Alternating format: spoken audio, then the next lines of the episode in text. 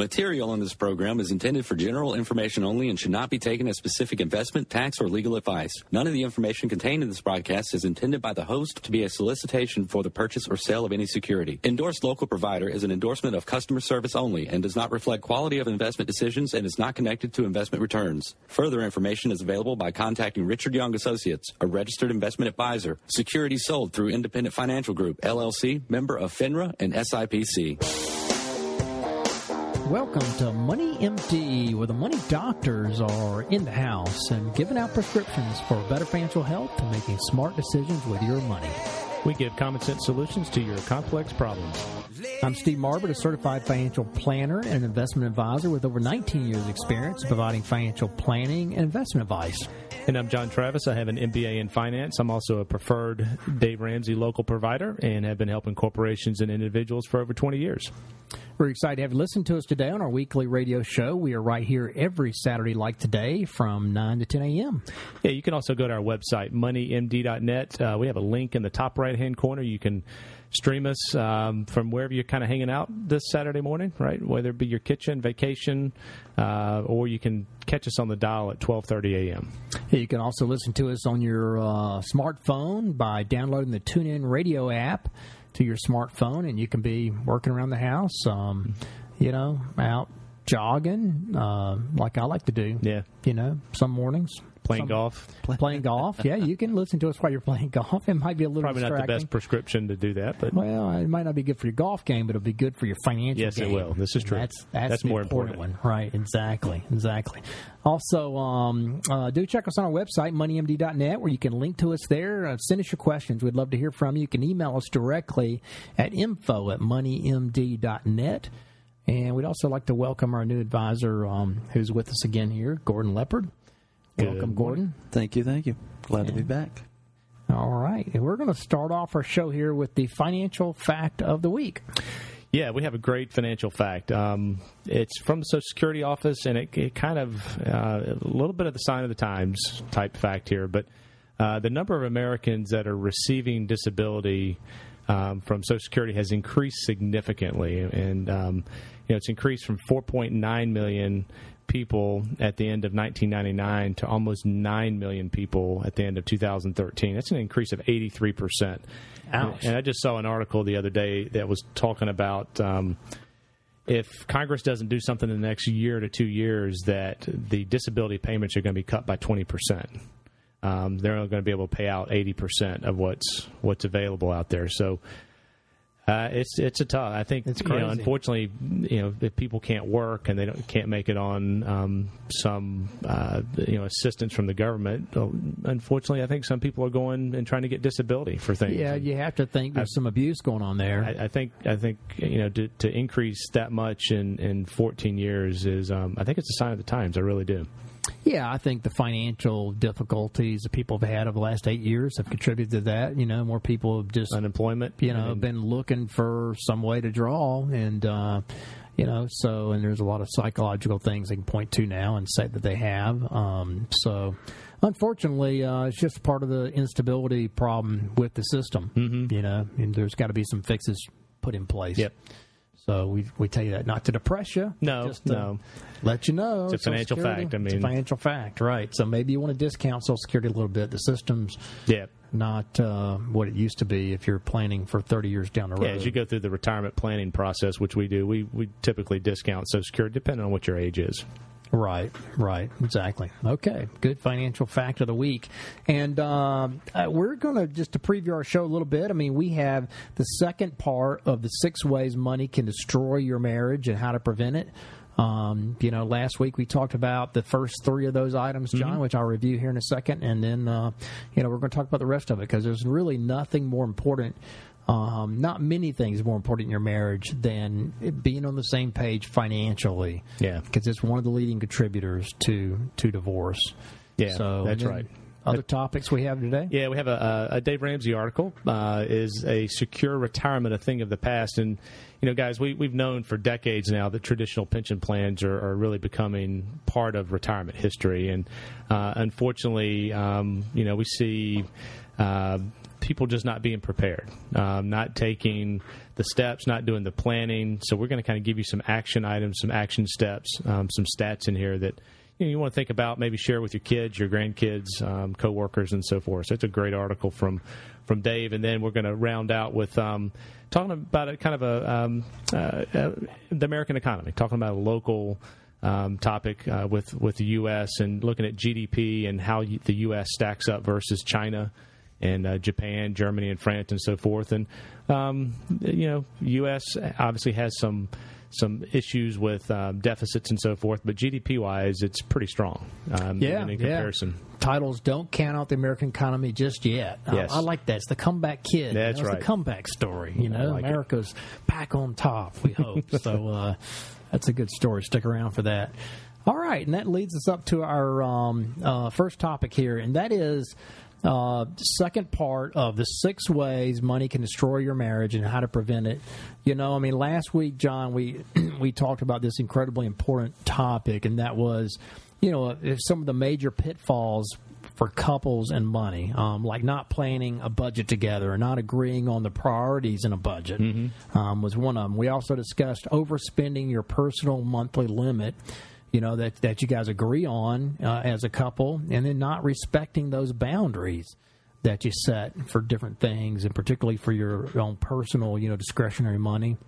And then we discussed how couples um, don't discuss the big priorities and come to any kind of compromise. Unfortunately, that's really important. You have to be able to um, to compromise and, and, and discuss these things and communicate. And so all of those can lead to some huge issues and disunity in marriage. So those are some of the things we talked about last week. Yeah, you know, couples usually have vastly different priorities, which which is why um, and values sometimes too. But that's one of the reasons why money can be the leading cause of divorce. Um, you know, some families we see may work long hours to afford a second home, and others may cut back uh, and and uh, cut back on their work so they can spend more time with their family. So it really boils down to you know communicating with your spouse on what your goals, what your values are going to be. Yeah, I mean anyone married knows that harmony in finances is one of the keys to a happy marriage. Right. Um, finances uh, is also emotionally packed issue since it's driven from values. So if you're married, you know what I mean. I mean, money issues are right up there with kids. And when you combine the two together, I mean, it can be a real powder keg. Um, so you, you have to know you have to be on the same page with money. Statistics show that 57% of divorces are, are, due to money as a leading reason um, for divorce. Uh, we talked about um, how women, you know, value security. You blow the budget, you're kind of encroaching on, on, on oftentimes the wife's core fear. On the same time, guys value respect. You take away control over spending, and that incites their core fear of not being in control and not having respect. So, you know, if you blow your budget, it goes way beyond just finances. I mean, all of a sudden you're kind of stepping on each other's security, each other's core fears, respect, um, those really important issues that we each have emotionally. And that's why communication is the key here. You have to talk through and agree to avoid these pitfalls. Um, and you know, just a quick story. When Kathy and I first got married, we had assumed that our kids, uh, at least I had assumed that our kids, um, when we had kids, that they would just go to public school. You know, I mean, it seemed illogical to me. I mean, I went to public school and I turned out all right, right? Uh, you went right? to Clemson, right? I mean, it's questionable. Uh, come on now. But- I mean, Well, the system's changed quite a bit since. Yeah, uh, it since you were has, probably actually. We'll give you a too, thumbs up. You're a, you're an okay guy. there you go. I mean, you know, but then we bought some land. We built a house. Um, we were not in a very good school district with the house. I didn't even give it a th- second thought. You know, we bought the land. Then we had our first child, Josh. Um, and when he was about two, you know, I learned that the school district thing, that was a big deal to Kathy. Um, you know, she was a school teacher, so we, she had some really strong opinions about the quality of the school. I really hadn't given it a thought, you know, and I also learned the idea of a Christian school was important to her. And I mean, as I now know, private schools are really, really expensive. yes, they are. Times So- three kids, right? They really were. So, I mean, after getting over the shock of the idea of sending our kids to private school, we finally discussed it. And I have to admit, my heart began to change on that issue. She won me over on that, um, but we compromised. She decided to teach in a Christian school so that we could afford it.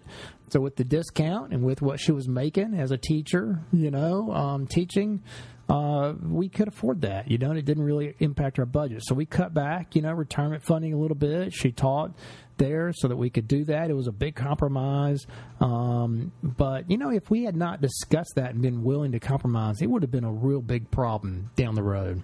Absolutely. Yeah. So, so we should have discussed it earlier, you know, before we had kids and come to an agreement on that, since it's such an important issue. But it's issues like this are the reason why kids and money are one of the top issues in marriage. That leads us up to our first first one here in a second. Yeah, you know, we talked about um, last week about how getting marriage counseling before you know um, you you you you get married and you have the wedding. And right. one of the things that we we're big believers on is financial discussions because people come from different backgrounds, have different values, and if you can get those things out on the table initially, um, it just helps with the communication. So it really does. I mean, you you got to talk about financial issues even before you're married. That's right, and and kids are so the so the item here is one of the the big uh, ways money can destroy your marriage is kids and priority of spending and and not discussing that um, particularly once you're married. I mean, kids can be a very divisive issue in marriage, and how much you spend and how you prioritize on kids is a big deal. In fact, I sat down with a couple just yesterday, and um, you know, it was clear they were not on the same page. Mm-hmm. Um, the wife was a second marriage. The wife was uh, uh, buying a, a, car, paying for the the payment on a car for a 28 year old daughter, mm. and uh, you know, unfortunately. Uh, you know, I don't think the husband was really on board with that. Yeah. And, um, you know, so you got to discuss those things. It can't just be a surprise. It can't, you can't just you know do it and ask forgiveness. Yeah, it's um, going to create it's going to create issues, no doubt. It really is. It really is. So when we come back from break, we'll continue this. But if you have questions, you can email us at info at moneymd.net or you can give us a call at 706 739 0725. You're listening to Money MD with John and Steve. We'll be right back after these messages.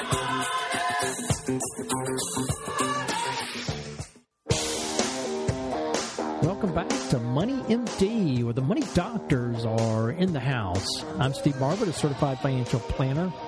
And I'm here with John Travis, who is a Dave Ramsey preferred local provider, and Gordon Leopard, who is a new advisor in our office, who joined us today as well. And we are continuing our discussion here before the break about the six ways money can destroy your marriage and how to prevent it. You know, this is a second part series. Um, John and Gordon, I mean, we, we talked about the first three last week. Um, where you know not planning a budget together, um, not not respecting each other's limits. Um, were very very important issues, and you know the first one here this week is kids. Um, it's kids are such a big issue in marriage, mm-hmm. and spending on kids is just combines the two. You know, it can be a real uh, powder keg, really, in marriage because they're both emotional issues. I mean, how much money do you spend on the kids? Um, you know, it really can be very divisive, and so you have to get on the same page with how you prioritize this. I mean, kids are expensive, so you add the emotion together uh, with that, and it really can spell trouble for marriages. Yeah, you know, discuss kids spending issues before you have kids. Like, you know, talk about private school, public school uh, choice you know, even things as simple as clothes. You know, um, how much are you going to spend on clothes, outfits, name brands? Do you go to Goodwill? I mean, we have um, a teenager in the house, and it seems like he grows like three inches every two months. So, yeah. you know, I mean, why buy him something new versus going to Goodwill? Well, that John, you can take that all the way back to the nursery. Yeah, that's you exactly know, I mean, right. From the very beginning, we're yep. talking about kids. Sure.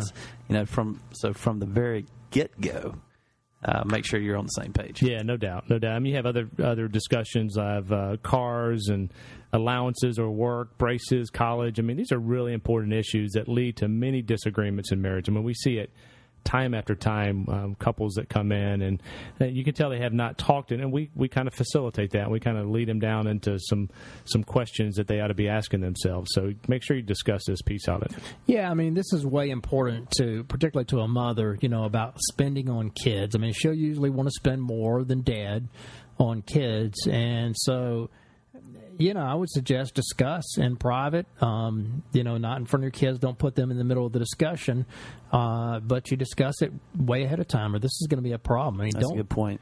yeah, and, and and don't let kids manipulate this. You know, teenagers can do that. I mean, they're they're really good at you Yes, know coming and asking for money from the, the the parent that's the most likely to give it to them. or right? mom said this is okay Right. Mom said this is okay just because she said go ask dad. She didn't say it was okay. She just said go ask dad. That's right. That's right. You know, so uh, so you can't you can't let kids you know pitch against one another. Um, and I believe that you know in a good relationship, either parent has veto power. Right. I mean, you have to be unanimous on these decisions. Um, about spending money for kids. So, you know, do you go to emergency room or the doctor for every illness? I mean, wives tend to, moms tend to want to be do that more than dads do. Um, but then again, you know, men will let things go and turn into bigger problems. um, so there's a balance there. I'll just Um, give them some aspirin they'll be flesh okay wound. yeah, they'll be fine. they'll be fine. We had an exchange student from Russia that stayed with us back a number of years ago, and uh, you know, her parents is it was kind of strange because they don't make a whole lot in Russia. Um, their incomes are very very low. And but her parents seem to spend almost everything on her, um, you know, for a better life and for her for her to pursue her dreams of being a, you know, basketball player and coming to, to college here in the U.S. Um, so you know, I just point that out to say, I mean, it seems to me that could have been a huge conflict for them, but they seem to be in agreement on that. I'm sure they discussed it ahead of time. Sure. It's kind of the bottom line.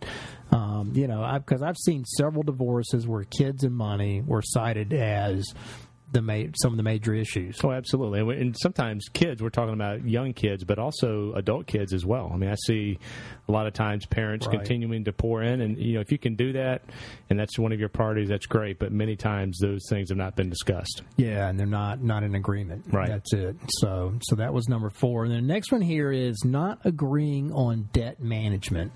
Um, you have to be like minded on debt, or it's going to be a huge wedge. You know, I mean, do you buy a car now on credit, or do you save the money ahead of time? Obviously, we would like for you to save it ahead of time, Yes. but you got to be in agreement with your spouse on that. Do you buy a bigger house with a larger mortgage? Yeah. I mean, Or- it's those type issues. Take a vacation, put it on credit cards. As Dave Ramsey says, you know, if you do that, then the vacation is going to come back home with you. Yeah. and be with you for six months, paying those bills down. And you know, we, we talk about debt a lot because financially it can make or break you. I mean, sometimes we see one spouse trying to pay down debt while another is on the opposite end and and running it up and not really having respect, you know, for that priority in the household. So again, comes down to communication and a little bit of planning. Yeah, that's right. You have to be on the same page. Hopefully, paying down debt. Um, you know, rising debt it causes insecurity. It causes stress in marriage in so many ways. Usually, there's the guilty feelings um, or blaming that goes on when there are debt problems. So, discuss debt, budgeting, you know, and, and plan for paying it down monthly. Come to an agreement on that that you both agree on the, the level of paying down debt. You know, agree on a plan together and discuss it regularly. That's really the bottom line here. It just it just there's nothing more important than being on the same page financially with your spouse. And then the last one here was not being honest about money with your spouse. Now this is a touchy one. You know, I mm-hmm. mean, uh, because most people they don't really they don't really think this applies to them. Um, it doesn't get any bigger than dishonesty, right? I mean, but before you limit it at yourself, I mean, think about this. Here's the thing: it's not usually a direct lying; it's just kind of omission, right? Um, not discussing a significant purchase ahead of time, or kind of taking the passive aggressive approach of, you know, like buying it and then asking forgiveness um, after the fact. So. Yeah, you gotta you gotta bring these things up front, right? You really do, yeah. I mean, I've had clients before who would hide money, and they would send statements to a PO box, um, all in there, have everything in their name. Yeah, I know everybody has their reasons. I mean, maybe they had a spendthrift spouse that they were trying to protect, but it shows dishonesty. You know, I mean, if you if you talk out these issues and come to an agreement, then you shouldn't need to hide your actions. Um, so if you're being less than honest about money with your spouse, then uh, you know there's a problem there. I mean, be honest with yourself and with your spouse. Recognize it's a problem that will eventually erupt, and get a plan together that you that you can all be on board with. Yeah, you know, if you're being dishonest, you're probably doing something hurtful to your financial situation. You know, go to dinner come clean, get the uh, heart, um, get to the heart of the issues, and compromise so it's all above board. I mean, dishonesty eventually will wreck most marriages if not addressed. And there's a lot of different types of dishonesty. We're talking about financial here. That's right. That's right. Okay, so that was number six. So the takeaways here: um, our money is way too important in marriage to ignore these issues. So communicate often you have to get on the same page financially, or it's an eruption waiting to happen. I mean, discuss financial issues like priorities, um, kids, debt, um, goals, major expenses, and do that at least once a week. And discuss money often and compromise on your priorities. So, you know, your budget reflects some of both of your priorities, not just one spouse's. And don't ignore these issues. I mean, have a date night and go discuss your financial goals. I mean, do it do it this week. Yeah. Do it now. All right, good topic. And that leads us up here to our question of the week. Yeah, this question has to do with an RMD from a Roth account. Do, am I required to take an RMD from a Roth account? An RMD is a required minimum distribution, and uh, the answer is no from a Roth account. From an IRA account, um, the government does require you to take a required minimum distribution at age 70 and a half. But under the current regulations, uh, Roth accounts are excluded from that. Now we see writing on the wall, not writing on the wall. We've heard conversations and read articles where RMDs may be required potentially on Roths in the future, but under today's regulations, it is not. Yeah, I personally don't think it will be required just because. I mean, well, I mean, there's no there's no tax incentive for the government to require that, right? Um, the money's non-taxable regard, regardless of when you take it. Mm-hmm. So usually decisions like that in Washington are, are led by the revenue that it raises. Yeah, it's usually it'll, the driver, no doubt. It'll be a zero revenue to you know it'll be unpopular and it'll raise zero revenue. Yeah, in the short term, they never think long term, so it'll be in the short term. It won't raise any revenue. So I don't think they'll ever change that. Yeah, I hope not. Just my opinion. I, I think you're. I hope you're right. the Roth account is a great place to save. I mean, that's really something is. you really need to look at, and that's one of the subtle advantages to a Roth is in, under today's scenario is not no required, required minimum taken. distribution. Yeah, that's exactly right. So it's a great place to put money. Um, you want to build up some of that money for retirement because you need you need some of both. Yep. In retirement. All right, that leads up to our break here. But if you have questions, you can email us at info at moneymd.net or you can give us a call at Richard Young Associates at 706 739 0725. You're listening to Money MD with John and Steve. We'll be right back after these messages and GM Stay with us.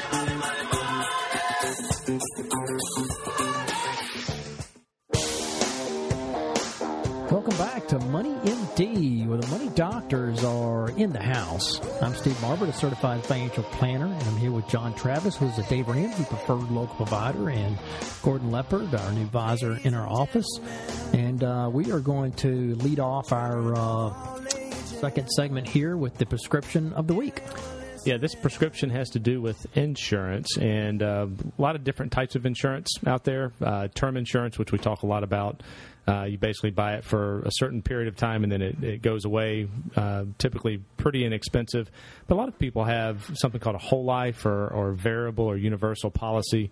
And um, you know, when I sit down with folks and I ask them to kind of see your statement and a lot of times they don't have that. So you, right. you need to call and get an in force illustration. It basically shows the details of the policy in the future. And I've had two cases in the last um, week on this um, that uh, actually made a phone call sitting with a, a, client and was looking at some of the insurance they had. We called the insurance company, and um, he has a trust who is the owner of the policy. And this guy is actually uh, um, pays the bill, and it's the life insurance policy is on him. They wouldn't even speak to this guy on the phone because he wasn't the owner of the policy. Hmm. The bills came to him, but the bills were you know three years old, so I had no information in front of me. So we basically asked him for a an in force illustration. Yep. He's paying a and a crazy amount of money, um, you know, in the tens of thousands of dollars for this policy. So an in force illustration will give you some information about how the policy is going to react in the future premiums, you know, projected balances on Right. um, cash, you know, in there. How long will it survive? Yeah, exactly. Yeah, I mean, you may find out the policy's only going to last another ten years before the costs That's right. just swamp the cash value. That's right. So you got to some time on this. I, I had another situation, um, a client in, in their 90s, and um, you know, not, and they we basically got an in force illustration because there were some question marks about whether the policy was even going to be paid off. So if you have something, if you don't know what you have, you can certainly drop it by. We'll take a look at it and help you figure it out. But make sure you understand what the policy is, how much it pays off, and what you have to do going forward. Yeah, I can't tell you how many times I sit down with somebody and they'll mention insurance and, and but they'll know nothing about the policy. Oh, Just yeah. like yesterday, I sat down with a client, same thing. He has a policy. He knew his fifty thousand dollar death benefit. Knew the cash value was maybe twenty two thousand, but he had no idea, you know. How long that money's going to last? Is it growing? Is it mm-hmm. going to start eating into the cash value? Do they even need it? In some You know, cases, you know, do you need it? Maybe you I should mean- cash it out before it starts going downhill. Right. You know, I mean, you just got to. The only way to know that is to get that in force illustration. that's right. That's right. So every five years or so, you need to you need to get an updated in force Yeah, illustration. absolutely. So that's a great prescription of the week. All right, and that leads us up to our first topic here for this segment, and that is. Is a secure retirement a thing of the past? This is a Dave Ramsey article, and um, yeah, I think it's a provocative question. You know, I mean, uh, what retirement doesn't mean what it used to. be. Yeah, how do you define secure? I guess is another That's right. question. And you know, Dave often says that winning with money depends much more on on our behavior uh, than our head knowledge, and this is especially true when it comes to investing for retirement. And like I mentioned earlier, we've known for decades that traditional pension plans um, were really becoming a thing of the past. That's right. Um, but most of us, uh, unfortunately, have not changed the way that we we save to compensate for it. So you know, the, the first kind of segment here is the great retirement risk transfer. So, pension plans, uh, also known as defined benefit plans, they provided. Uh, and they do provide for those who have it guaranteed income for life for a retiree and the retiree's spouse. And the employees often contribute part of their income to the plan during their careers, but the employer takes on the lion's share of the cost and the responsibility of providing the benefits. So the risk is really on the company. Um, and what they found is that you know, most companies don't want to bear that risk, and it's a huge burden on the the viability of the company going forward. Right? Yeah, and I, quite frankly, I don't think employees really appreciate No. a pension plan. They don't understand how much is worth. When I've sat down with clients before and I've calculated present value on their pension plan, they were shocked to see it was like a half million dollar asset for them. Right. Right. Right. You know, I mean, it's a big asset, and yet they just don't really value it that much. So I think that's one other reason why companies are saying, you know, geez, I mean, we're not really keeping employees. It's not causing employees to stay with us like we thought it would. Mm-hmm. And a four, they value a hundred thousand dollar four hundred one k balance more than they do a Right. three thousand dollar a month pension. And you know, because they're not good at math, and people don't really understand that mm. the, how much that pension is worth. So why take that risk? Yeah. Well, plus it's also costly to fund the pension plans. I mean, you have to Very you know, costly. half a million dollars sitting aside for one employee. Yeah, you got to put a ton. They have to put a ton of money in there in the later years for an employee to to get that balance up there to Yeah. support that pension. So, yeah, I mean the expense and the risk of providing guaranteed benefits to a growing number of retirees eventually just became too much, and most businesses began to slowly phase out pension plans in the 80s and. Now, more than half of all retirees received income from pensions back then. Um, but the number of non government workers participating in a pension plan has dropped from 35% in 1990 to just 18% today. So it's dropped about in half. Yeah, that's right. And, and only 10% of, of all private industry employers often offer pension plans now. I mean, they've been replaced with defined contribution plans like 401ks, in which the employee is responsible for saving and investing uh, for his or her own retirement. And today, about 55% of workers have access to a 401k. but only 38 percent, Steve, um, you know, participate in it. That's according to the Bureau of Labor Stats. So and that's the problem. It is. It is. You know, the other, I guess, commentary on this is pension plans. Um, you know, from a government standpoint, there are a lot of entities out there. I, I see, um, you know, the U.S. Post Office having issues. You know, they bleed money. I mean, billions and billions of dollars. Yet they have pension plans. It just doesn't. I mean, if you can't pay for it inside the business, then there has to be a different solution. And and I see, you know, when we sit down with someone and do planning today, um, someone who's you know, 5, 10, 20 years out, you've got to discount what people are telling you for pensions because they're going away.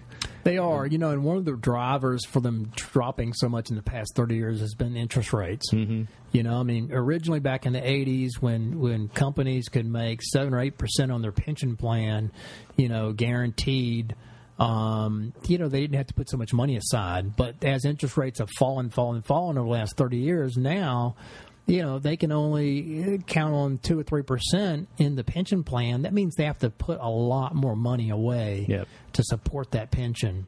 And so that's just been such a burden, and, and they keep finding themselves underfunded every single year as, as interest rates continue to drop.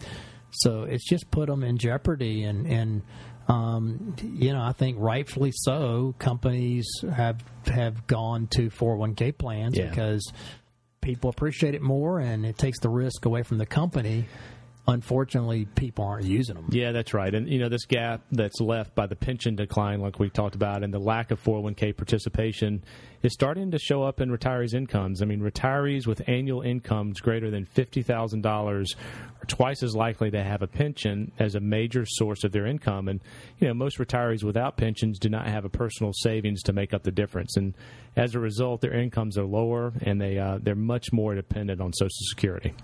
Yeah, that's right. A recent Employee Benefit Research Institute study focuses on, you know, what will happen if today's retirees continue on their current savings path. And what they show is that workers who retire without any income from a pension, they have a 25% higher risk of running out of money um, to cover the basic expenses in retirement than those who receive pensions. And for some reason, I mean, people often are just not smart enough to plan ahead and to save the 10 or 15 percent per year they need to in a 401k plan. Um, you know, many just don't have the discipline or the foresight to do that. And John, that's why you've heard me get on my, my soapbox mm-hmm. before and say I think you know, I think 401ks probably should be, if not mandatory, they should at least be the default that you know, you know, five or six percent of your mm-hmm. money goes into, and then you can't touch it, and then and then not have hardship withdrawals. They ought to do away with hardship withdrawals because some reason once people get in a crisis, that's the first place they go, and they wipe out their future and their their retirement and it just shouldn't be an option. Yeah, I just really don't believe it's it's smart. I'm with you. Have you put that dialed that, that into the uh, the government? Obama no, I haven't haven't sent that up there yet. Yeah. You know, I mean, I guess I can email them, but yeah, uh, yeah. you think they've ever thought of that? Uh, probably not. No, probably not. No. Um, unfortunately, I mean, you, you're you're right. You're hitting the nail on the head. Future retirees, they're going to have to be more disciplined about building a nest egg that will uh, support them through retirement. You can't count on your employer or the government to supply your re- retirement needs. And really, it isn't their responsibility to make sure you have a comfortable retirement. That's up to each uh, individual. So I think we'll cover the, the rest of this when we come back from uh, from our break. That's right. But if you have questions, you can email us at info at moneymd.net or you can give us a call at Richard Young Associates at 706 739 0725. You're listening to Money MD with John and Steve. We'll be right back after these messages. Stay with us.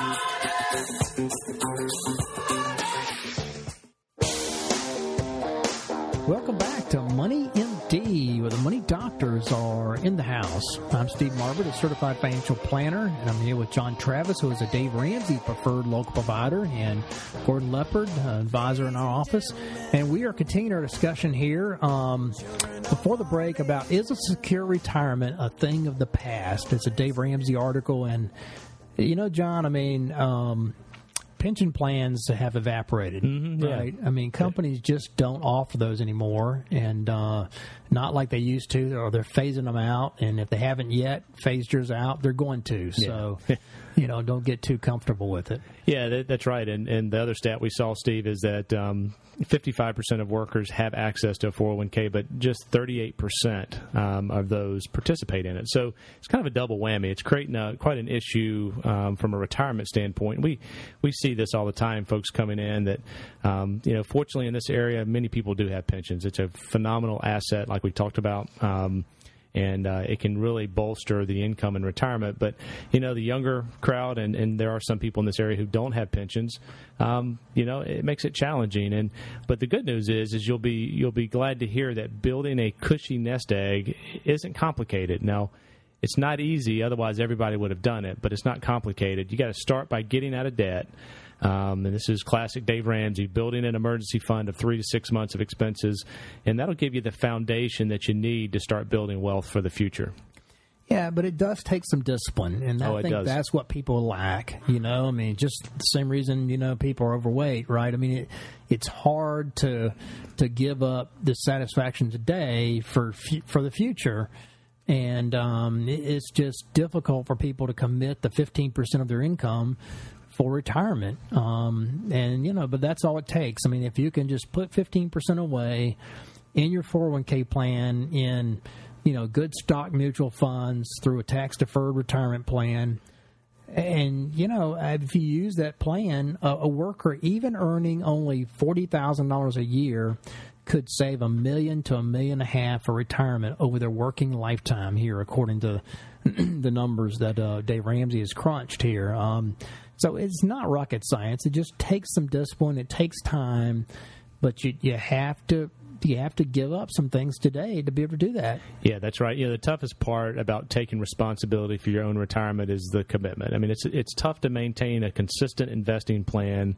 over 30 years or more. And sometimes budget demands will challenge your determination, and other times the stock market, you know, have, having the wild ups and downs will make you want to hide all your money in your mattress. But that's why it's important um, that you have a plan. Um, some people out there work with with advisors to kind of help them navigate and um, and work on the planning and the allocation and keeping them focused associated with it. So you'll have to figure out if that's the right solution for you. But um, you know, you got to stick to a plan even in the difficult times and and kind of have a strategy going forward. And as Dave talked about, having that emergency fund as a basis is um, and being out of debt is a critical piece of it.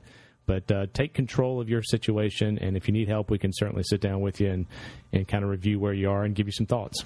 Exactly. And once you get the money in there, don't touch it.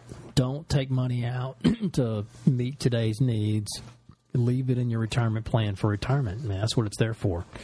You know. Okay, good topic, and that leads us up here to our last topic of the day, and that is um, an article out of uh, Money.com. Don't count the American economy out just yet. You Yeah. know, the comeback kid. I mean, the the guy's on the ropes, but it's like Rocky, right? We're still throwing a few punches there, Yep. and I think we're, I think we're making our way back here. Well, and you know, eh, sure, China is definitely gaining ground, but that's that's what they said about Japan a generation ago, and the U.S. remains the world's economic champ in more ways than one. And you know, now that, that China has passed Japan in uh, in gross domestic product, uh, also known as GDP, some pundits figured it's only a matter of time before it surpasses the United States to become the world's economic power. Yeah, and um, yeah, but it's way too early to come to a conclusion for that. I mean, and so they showed the standings here in the chart, you know, of GDP, and the United States is still about double the GDP of uh, of China, with over about 16 million in Trillion. trillion in GDP. Big difference. Yeah. Trillion in GDP compared to about eight trillion for China. Um, so we're double that. Um, Japan is down there around six and a half trillion dollars, uh, which I think is pretty impressive for a company, a country the size of Japan. Right, but uh, but we have a long lead, and we have some things in our favor, right? I mean, we got the energy boom that's happening here in the U.S. that's adding a lot to our economy now. Um, Technology, you know technology i mean we we have our and we have our our population is growing Mm-hmm. right we do have a large uh as much as sometimes we don't like it we have a large immigration Mm-hmm. uh you know a large large group of immigrants every year so our population is growing and that does raise your gdp and uh, so it's it helps. Yeah, it's it is an interesting stat here that we're we're double what China is. Um, you know, in the 1980s, many people felt it was only a matter of time before Japan topped the U.S. Um, uh, Japan had a homogenous population, low crime. Uh, they had good elementary education, minimal defense budget. You remember that just-in-time inventory, you know, Yeah. state of the art, continuous improvement in business practices, and a, and a strong tradition of excelling at export. So they had a lot of positive things going on. But um, even today, it's uh, you know it, it's helped. I think it's impressive what they've done. But the United States is much larger. Yeah, and then in the late '80s, if you remember the uh, real estate crisis they hit back then, in the S&L crisis, I mean, Japan hit what turned out to be an excruciating long period of economic stagnation. Um, they had their banking crisis that they never really resolved very well, and uh, you know the tune changed. I mean, all of a sudden, people were talking about Japan's structural economic flaws and their excessive consultation, um, inefficient uh, subsidies for rice farmers and their political gridlock. I remember I was always angry because you know some Japan investor bought Pebble Beach, you know, and I was like, American icon, Pebble Yeah, Beach, yeah. you know, we're falling to Japan. That's terrible. But uh, you know that quickly changed, right? I think they had to sell it, and now uh, you know it's it's owned.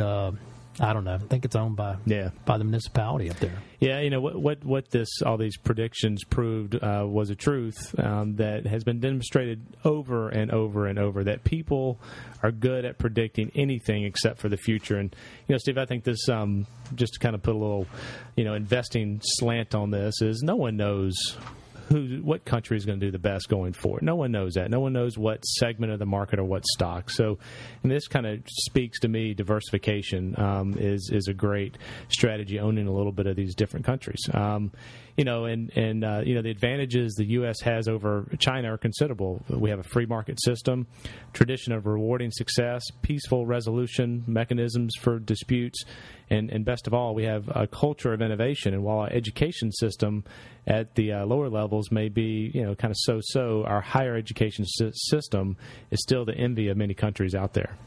That's right. I mean, total GDP counts for a lot in determining which nations will yield more power on the world stage. I mean, if you want to amass armed forces or send an astronaut to the moon, clearly GDP is kind of the raw material for those achievements, right, as your financial base. However, total GDP, total gross domestic product, doesn't tell you how rich the average person is. Um, I mean, for that, you know, a, a decent approximation is GDP per person, and the ranking would be, you know, topped by the likes of, of Qatar or Luxembourg or Singapore. Mm-hmm. So, Yeah, and, and even that measure fails to capture the ultimate thing that, that really matters, and that's the quality of life. I mean, close to 50 years ago, Senator Robert Kennedy uh, spoke eloquently about the limitations of GDP. He basically said GDP counts air pollution and cigarette advertising and ambulances to clear out highways of carnage. Uh, it counts special locks for our doors and jails for the people who break them. So uh, there's GDP is just one measure. There's a lot of other measures that you can look at, but it, it does kind of give an idea of the the um, economic strength that a country has. If you're Sure. producing a lot of product, typically that's going to mean you have a good amount of money. Yeah, I mean, that's right. I mean, GDP isn't everything. You know, it doesn't allow for the health of our children, the quality of the education, the the you know all the things that we're able to enjoy here in the the U.S. or don't factor into to GDP. Um, I think for that you have to look at standard of living. To me, standard of living is a better measure of how wealthy a country is. And uh, by that measure, I mean we're pretty darn wealthy. You know, even our even people below the poverty line have a cell phone typically, and and you know cable TV. Um, so I think we're clearly one of the wealthiest countries in the Oh, no world doubt, no doubt. regardless of how you measure it. Uh, but yeah, GDP certainly isn't everything. Yeah, and, you know, like you said, it measures everything in short except that which makes uh, life worthwhile. I mean, some intangible things, and it can tell us everything about America except why we are proud that we are American. So, you know, again, I mean, you know, U.S. Um, has a very large GDP. It's just one factor. Uh, I think we are uh, a very lucky country. I think a lot of people forget that. Very blessed. Um, you know, we're not perfect, and there's a lot of issues that need to be resolved. But um, pretty good place to be hanging out. It definitely is, and I think we have some great days ahead because um, well, we do have some to wind our back in some areas. I mean, energy is one of those, and innovation and technology are amazing. Yeah. You know, and usually those big technology breakthroughs come start in the U.S. Um, so we have some great things on our side.